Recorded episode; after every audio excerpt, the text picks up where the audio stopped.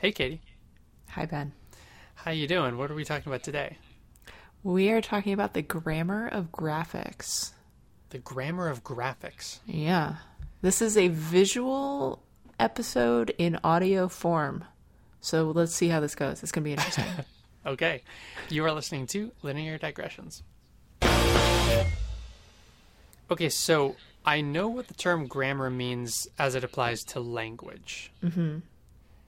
It's kind of the the rules about how you would construct sentences, and I'm, I'm sure that there are many people who could define it better than me, but that's kind of how I think about it. yeah, that when we are using language to communicate, there's an order in which we place subjects and verbs and objects. There's a recursion to language in the sense that you can have phrases that have substructure. There's also uh, orders in which things tend to appear. Like I would say, I would always say the big black car. I would never say the black big car. There's yes, grammar is yes this this thing that's a little bit hard to define, but once you start to think of it, it's pretty common to think of it in terms of the rules of language. I actually was reading something really interesting about this. Uh, it's so uh, I, I just found it a tweet by Matthew Anderson. Things native English speakers know, but don't know why we know. And the quote is Adjectives in English absolutely have to be in the following order opinion, size, age, shape, color, origin, material, purpose, noun. So you can have a lovely little old rectangular green French silver whittling knife. But if we, you mess with that word order in the slightest, you'll sound like a maniac. It's an odd thing that every English speaker uses that list, but almost none of us could write it out. Yeah, I think I've heard something similar uh, too. So I think that was what I was like drawing on a little bit in that example. Right. Green great dragons? No. Great green dragons. Yeah, exactly. So, but we're not talking about language in this example. So Instead, what we're talking about the mean? grammar of graphics. Yeah. Yeah, what how what does that mean? Yeah, so that's what we're going to spend the next 15 minutes talking about a little bit. But the rough idea here is that so just like there's an expectation that you have about the word order or the construction of phrases when you're listening to someone speak or when you're reading a sentence, there's a similar idea perhaps for visualizing, drawing visualizations of data or consuming visualizations of data, things that you expect to see whether or not you even really think about it, or when you're composing a visualization, things that you're planning for or taking into account that, again, maybe you aren't thinking about, but this comes up in a really deep way if you are, say, dealing with data visualization uh, software at a at a pretty fundamental level. So, for those of you who are into the R universe and and particularly uh, the the Tidyverse, Hadley Wickham's corner of the R universe, you're probably familiar with a package called ggplot2, which is a visualization library in R that's famously makes very beautiful graphics, especially with its its defaults make for really nice graphics. Uh, the GG in ggplot2 refers to grammar of graphics and Oh, neat. and Okay. actually yeah the, the most of the research that I did for this episode was reading a, a 25 page paper that Hadley Wickham wrote about how he thinks about and how the, the field in general thinks about the grammar of graphics for data visualization. So that's what we're going to talk about. Very cool. I don't even know where to start in thinking about this. This is this is going to be neat. Yeah, this is this was a pretty challenging uh, topic for me to try to understand because it gets into theory pretty quickly of like what is a facet and what is a scale and what is a what's the difference between a mapping to an aesthetic and a coordinate system. I think uh, there's certainly a lot to unpack if you're just really excited about this idea, but rather than getting into some of these kind of esoteric concepts, especially concepts that are esoteric without having examples to look at. I wanted to illustrate the main pieces of the grammar of graphics as Hadley Wickham, for example, talks about it, using an example of a visualization that probably a lot of people are really familiar with and how that illustrates a few of the big important concepts that, again, we all kind of take for granted probably in our day to day visualizations.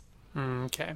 So what's the what's the example graphic then? All right, let's talk about a stacked histogram. A stacked histogram. Yeah. Can you can you describe it for me? Yes. So let me give you an example of stacked histograms that I used to make all the time when I was a physicist. So when I was a physicist, we used to make lots and lots of plots where what you were trying to do was look at distributions of particles that you were getting in your detector. And in general, there were lots of different kinds of particles that were classified as what we would call background. So these were types of particles that were, you know, interesting, but not what we were really searching for. And then there were, in certain situations, you would be looking for signal particles as well. So this might be like a Higgs boson if you were doing a Higgs search. And so when you were creating visualizations of your data, what you're looking for is okay, do we have a distribution of data that's more consistent with there only being background present? Or does it look more consistent with background plus signal? Where the second case is like, oh, maybe we discovered some new physics or something. Mm-hmm. So we would think a lot about uh, how to visualize background. And when you're doing that analysis, you tend to have different kinds of particles that are coming in from, say, different places in your detector. And so if you just look at one of those systems at a time, you're going to get an incomplete picture of like all of the particles. Instead, what you want to do is layer them all on top of each other so that you Oh, have okay. yeah, so that you have like a picture of the overall distribution of the particles that you see, but you also have them stratified by the different types of physics processes that they correspond to. And so you're kind of stacking each of those strata on top of each other, and you have a visualization that shows, you know, each of them separately, but also all of them adding together. That's roughly what a histogram is. Got it. I think I have seen these before, uh, or I'm sure I've seen them in many places, but I'm thinking about when you look at, when you do a software release and you look at all of the different, uh, all of the different computers that are running the software and what version they're on, and you can see how people have upgraded. Each version of the software will be represented by a different color, and uh, over time you'll see them kind of go and, and peak and then as new software later is released then the previous version will kind of trail off. And uh, the i guess the representation that you're talking about is showing all of that in a single graph with time let's say being the x-axis. And um, in in my example it's always at 100% height because every user is on some version but you can see the diff- the i guess the um, distribution at any given point of those versions. Yeah, or if you decided to represent it instead of as a percentages of the whole, if you had your y axis was allowed to float and instead it was the total number of users using that system, then you could imagine like the overall rate could actually go up and down as users join and leave your your system or your Right. are using your software or whatever. Okay, Yeah. so I have an I have an image in my head now. Okay, great. And so hopefully for most of the folks who are listening to this, hopefully you do too. But if you don't, or if you're really struggling to think about what a stacked histogram might look like, it might be worth taking like five seconds to Google this on your phone just so you have like a mental snapshot because it's, I don't imagine that the rest of this will make tons of sense if you have no idea what we're talking about. So, okay. Uh, so, stacked histogram. How do we think about this in terms of the grammar of graphics? So, let me layer in a few of the fundamental ideas of grammar of graphics. So, these are taking place in a very explicit order. So, the first layer, the most foundational layer of when you need to make a data visualization, is uh, what is the data set that you're going to be visualizing? and how does that map from uh, the the variables in the data set to a set of aesthetics. So what's the data set? Let's talk about that first. Let's use my example of uh, let's use your example actually. I think that's probably like a little bit more familiar to our listeners than like a particle physics data set. But instead we have some notion of a data set that has all of the users of our software through time and the type of what did you say it was? Like the version of the software that they're using Yeah, and actually, can I make this a little bit meta and tweak this? And we'll say okay. this could be uh, linear digressions episode downloads. Like we can go we can go into our hosting provider and we can see how many people download on on a given day. And so, of course, the day after uh, we release an episode, we see a lot of downloads, and then maybe you know two months go by, and now that episode is a small sliver. Yeah, yeah, no, I have seen that, right, where you see like a spike on the day after an episode is released and then it tapers off. But of course, there's a new spike that pops up the week after because that's the next episode. So there's kind of like layers of these decaying distributions Right. that sit on top of each other. And so if you want the total number of downloads for any given day, you have to add up the contributions from all of the different episodes. The one that dropped the most recently, but then there's probably also some episode from last week that's still getting some downloads. There might be an episode from a few months ago that there's a new listener who just subscribed and they're downloading some stuff from the backlog. So there might be little contributions from those. So yeah, you layer them all on top of each other. And then that all adds up to the total number of downloads that you have for the day. And to Cool, get that okay. total number, you just look at the top of the graph at that point. Exactly. Exactly. But you can, Great. you know, break it apart into each of the component layers, right? Okay, so let's think about the underlying data set if you're SoundCloud that's keeping all of this download, all these download records um, in its in its core form. What that probably looks like is a table that has uh, a few columns. It's like the some identifier number or like the the title of the episode. So it's like, which episode is this? It's the day that the day and the, probably the time that it got downloaded. And I think that's all that you need. So then when you're creating the histogram, you're working with that as your default data set. And we said the second thing that you need at this level, you need a default data set and you need a set of mappings from variables to aesthetics. So, what are the aesthetics that we have here? Well, we have some notion of the left to right dimension of the histogram is through time. So, we have some kind of notion that where a data point gets represented left to right gives us some kind of information about when it happened in this case.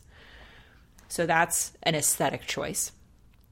And one of the other notions that is worth introducing at this stage, but we're going to really develop in the next step um, in terms of aesthetics, is that there might be different, let's say, different colors for each of the episodes that we want to represent. So maybe the episode that I released today uh, shows up in my histogram as red, all of those downloads.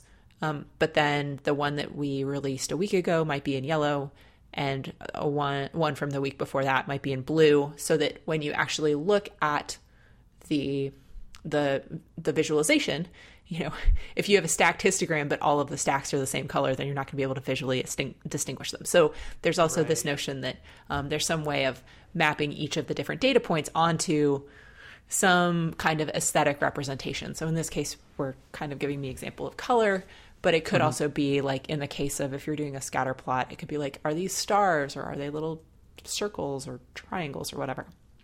Okay. So we have our default data set. We have a mapping from the variables to uh, something that's like aesthetically how are they being depicted in the in the graph. Second component of a grammar of graphics is introducing the notion of layers. So again, doing explaining this by example more so than by abstract definition.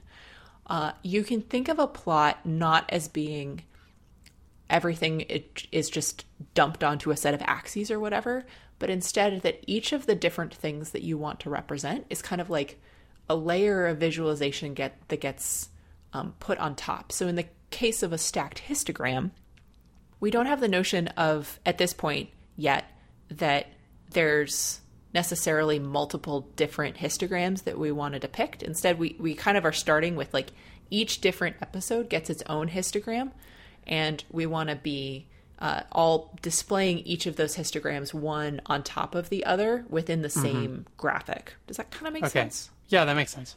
Okay.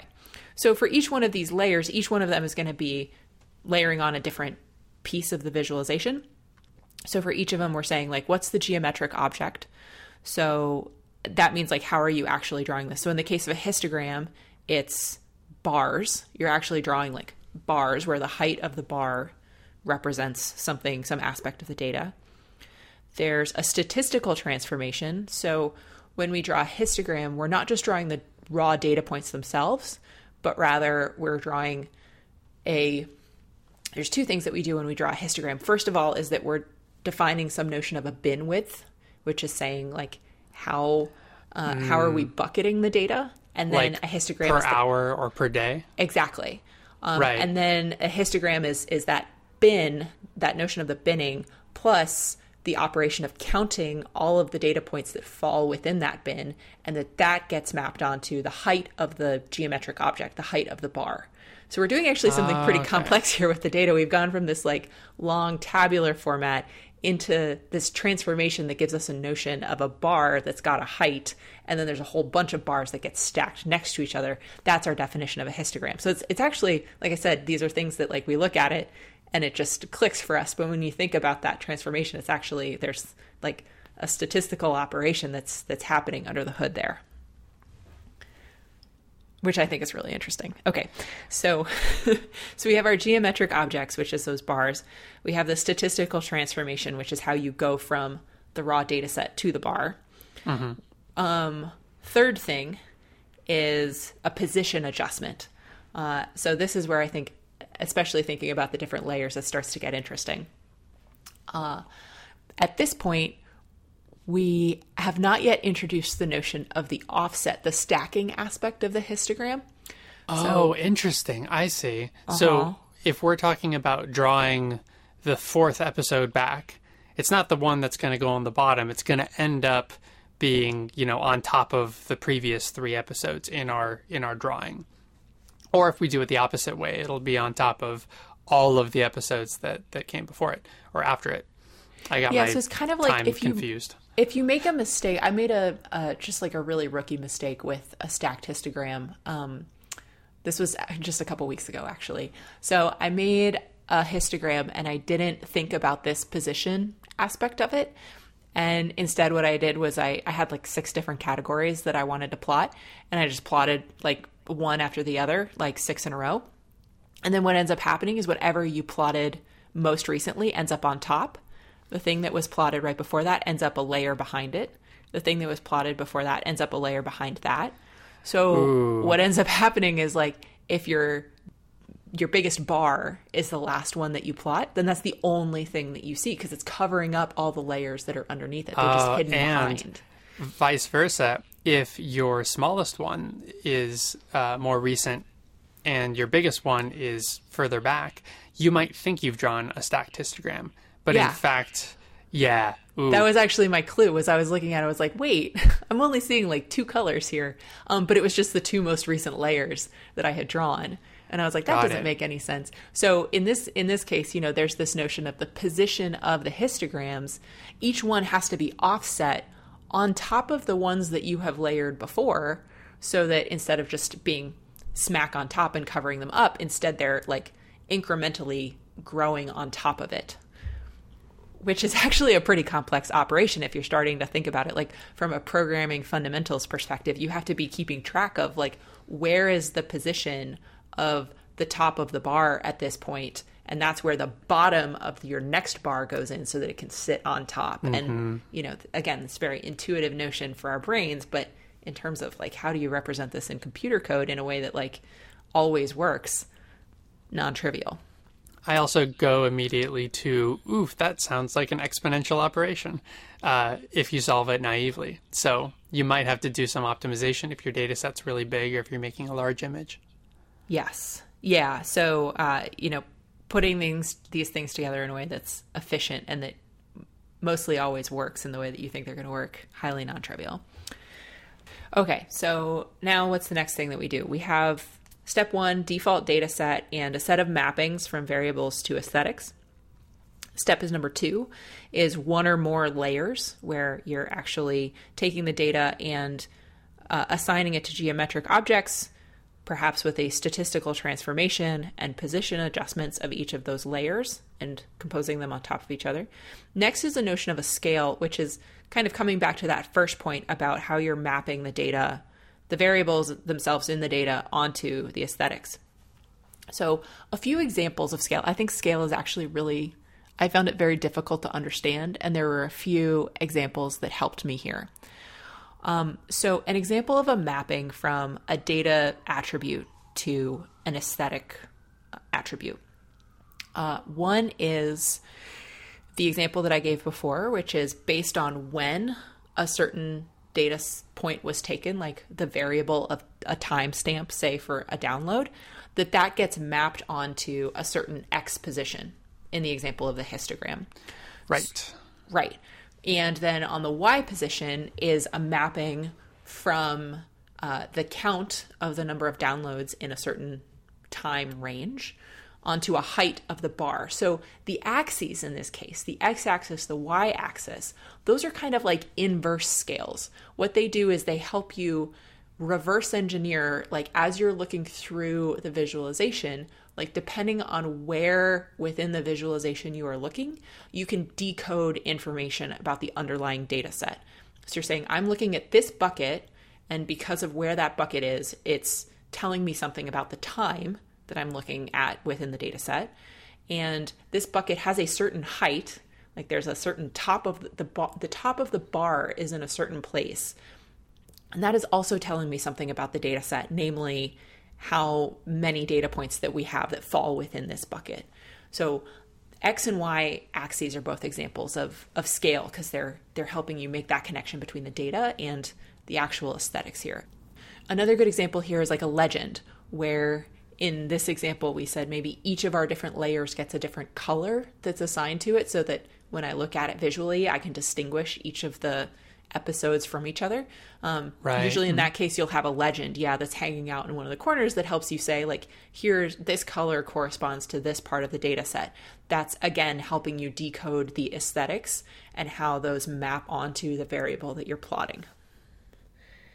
So, scale I think is tricky, but hopefully, those examples kind of make it a, make it make sense a little bit. So at this point in the in the visualization, you have to layer on that scale information so that somebody who's reading the visualization can say like, "Oh, and there's also this kind of contextual like information that's not the data itself, but instead it's information that's that's overlaid around the data that helps me decode the visualization that I have."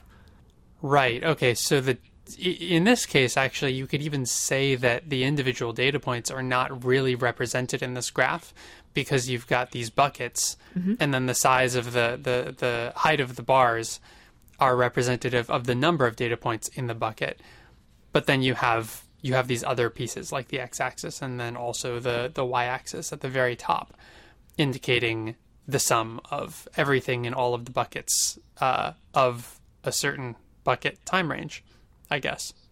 Yes. So at this point in the the composition of our stacked histogram, we're layering in yes that that guidance about what any all of this means. Because imagine a histogram that doesn't have an x-axis and it doesn't have a y-axis and it's got some colors but it doesn't have a legend that tells you how those map onto the different categories. Like it's a data visualization, it is, but it's not telling you anything. Yeah. Yeah. Yeah.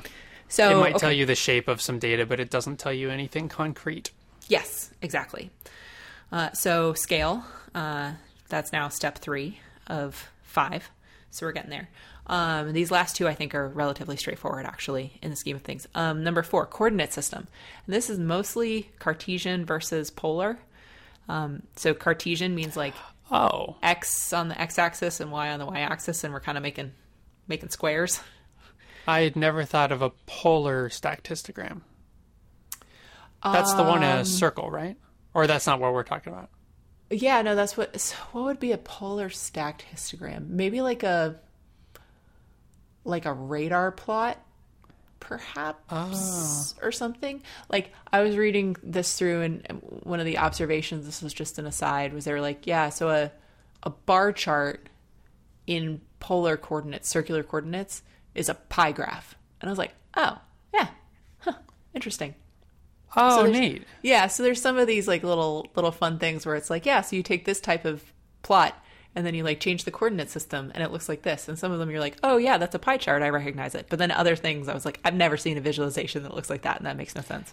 Yeah. Um, yeah. So it's like we're now we're starting to get into the like grammar layer here, where there's also there are things that you're allowed to do according to these rules that will produce visualizations for you, but they might not make any sense at all, uh, or they might be kind of against the conventions. Yeah. So uh, another thing I was thinking about earlier on is, so you've got, let's say, a linear y axis. Could you make it logarithmic?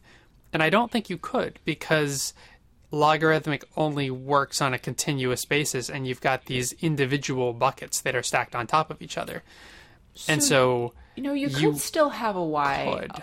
You could have a log y axis, but there's an interesting aside that they do. This is on the um, the topic. I think of the statistical. I think this this comes into play at the statistical transformations level. Um, but people who are really interested in this should refer to the graphic because it's easiest to see this in visual form. But there are basically rules about if you're going to be transforming your data, you also have to transform your axes. Obviously, you can't like logarithmically scale all your data and then have your axes look like they're linear. Um, but there's an order in which you want those scale transformations or like logarithmic, exponential, whatever, all those transformations to happen uh, such that it preserves the kind of like the readability of the information in the plot. Yeah. Yeah. Yeah, exactly. That's exactly what I was thinking. Because um, you could do it, and it could be useful in certain circumstances, but it also could be misleading. Like, you might not, it, it would underrepresent graphically the bars that are closer to the top in our linear example with a logarithmic scale. And that's fine as long as, as long as, um, I don't know. I guess I guess as long as it makes sense to make a visualization like that. But if you just come in cold, not knowing how the visualization was made, you might think that those underrepresented uh, top parts are just smaller, and they're not. And actually, another example I thought of when we were talking about um, uh, polar coordinate system and a radial histogram, like a circle histogram, is that now your bars, now your buckets are not they're not spatially uh, linearly scaling because if you take a slice of a pie, the further out from the center you go, the larger of a slice you'd be physically taking. And so then I guess as um, as a graphics maker, you have a choice to make. Do you have those be linear from the center going outward, or do you have them be almost, uh, I guess, spatial, right? Like an actual slice of a pie would be.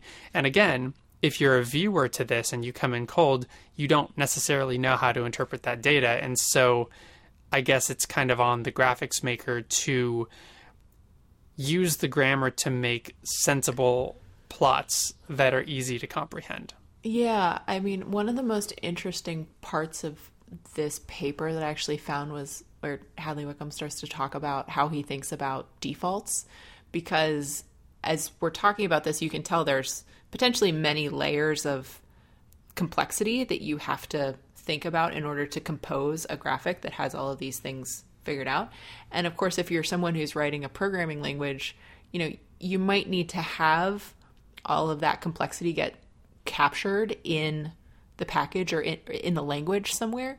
But for somebody who's using it, you don't necessarily want to have all of that complexity front and center. Instead, you want to have a lot of it hidden away under sensible defaults. And so there's some places where Hadley Wickham is musing about what are you know what are the choices that you want to make about what the sensible defaults are and if someone violates a default you know what do you do you want to warn them do you want to just Yeah, give them an you ugly need to make sure- graphic and and move You on need to make sure it's a conscious choice because if they're violating a default without realizing they're violating a default, that might not be good. Yeah, um, one of the one of the asides I think I read somewhere was on the topic of how it's hard to make good plots in Cartesian in um, polar coordinates. Rather, was he was like, yeah, maybe we should just like every time somebody tries to plot something in polar coordinates, just give them a warning, be like, this is probably a bad idea. Which I thought was a very uh, opinionated statement, but I thought it was really funny. Um, but yeah, there's all kinds of stuff that can go wrong at this point. Like I was, I was reflecting on as I was reading this and thinking about this stacked histogram example, this bug that used to confound me all the time when I was starting out in physics, and that eventually I got really good at just working around and, and accounting for. But here was the bug was the plotting software that I would use that would be making these stacked histograms, right? It would by default set the the scale of the y-axis according to the first layer that you plotted. So Oh, so what yeah so what i would do sometimes i guess this didn't come up in stacked histograms it would come up in just like histograms that i overlaid on each other so you know i didn't have them adding up on top of each other but instead just had like you know they might be like translucent and so i could see all the dif- different distributions at once but i would inevitably just plot the first one that comes to mind and then plot the second and the third and you know let's say that the peak of the first histogram is at 100 um, but the distribution for the second histogram is a little bit different. It peaks at 130. It's that's going to get cut off every time. so it had these, you know, these gross these gross plots where I have to like figure out which one is the highest one, and then you say that's the top, and then you set the scale according to that one, Oh, and then you draw the second one, but then you had to like redraw them so that they were always appearing in kind of the same the same order and you didn't have people being like what you know your colors are all different and it was just such a such a hassle. These are the things that like are so uh tough to get right for exactly these reasons and then they they give you really gross plots or bad user experience anyway i digress uh the last um the last piece of a, a layered grammar component um, is a facet. And I think this one's one of the easier ones to understand. Uh, so, a facet is the notion that we can have not just one plot that's, you know, a single image in a frame and that's the end of it, but instead, many plots that we make are composed of different images that are tiled like next to each other. So, we might have a histogram of all of our plots, uh, let's say histogram of all of our um, episode downloads where the scale of the x-axis is the last three months and then there might be another plot that we make at the same time that's same data but it's the last 12 months um, so that there might be multiple different views of the same or maybe we would have the same uh, download histograms but the one on the left is from the united states and the one on the right is from european countries. Um, so there's other ways that you can slice and dice your data and put them into multiple different, basically multiple different images that sit side by side, or you lay them out in a grid or whatever, so that you can see in the entire the entire visual effect as a whole is that you have multiple different types of data that you're comparing with each other in each of these different facets. So that's the last piece is that you can arrange all of the different plots that you're making side by side. It's interesting to pull this apart. Um, as a native English speaker, I don't think about grammar very consciously very often, but in any other languages that I'm learning, I'm th- I think about it all the time. Uh, as a consumer of graphics, I don't really think about these different elements very often, but obviously they're very important, and having a conscious understanding of them probably makes for better graphs. Yeah, I mean, I think we most the vast majority of us have never written, you know, fundamental data visualization software, and so we yeah we just take for granted that these things just work the way we understand. But yeah, I was finding myself like really, really, really thinking hard about what a stacked histogram was this weekend. It's, that's not even like that complicated of a plot, really. Um, it's something that you know I would I some days I make 30 of them a day and I don't think anything about it. But um, yeah, once you start to decompose it and you say, like, what are the rules for making this visualization? And also that same set of rules when applied to other types of data that have other types of statistical transformations or other types of geometries, that it's still like mostly going to work and mostly give you something that looks aesthetically intuitive. Like yeah it's it's i find it like a really interesting uh, thing that really it's a thing you i take for granted but it stretches your mind as soon as you start to try to unpack it. So uh, for those of you who are interested we'll of course have a link to the uh, source content this uh, hadley wickham piece on uh, lineardigressions.com it's got a decent number of uh, visual examples of illustrations of some of these concepts. Um, but hopefully, this guided journey through a single type of data visualization gives you a greater appreciation for uh, for Matplotlib or for for ggplot or any of the other uh, visualization softwares out there that you all use.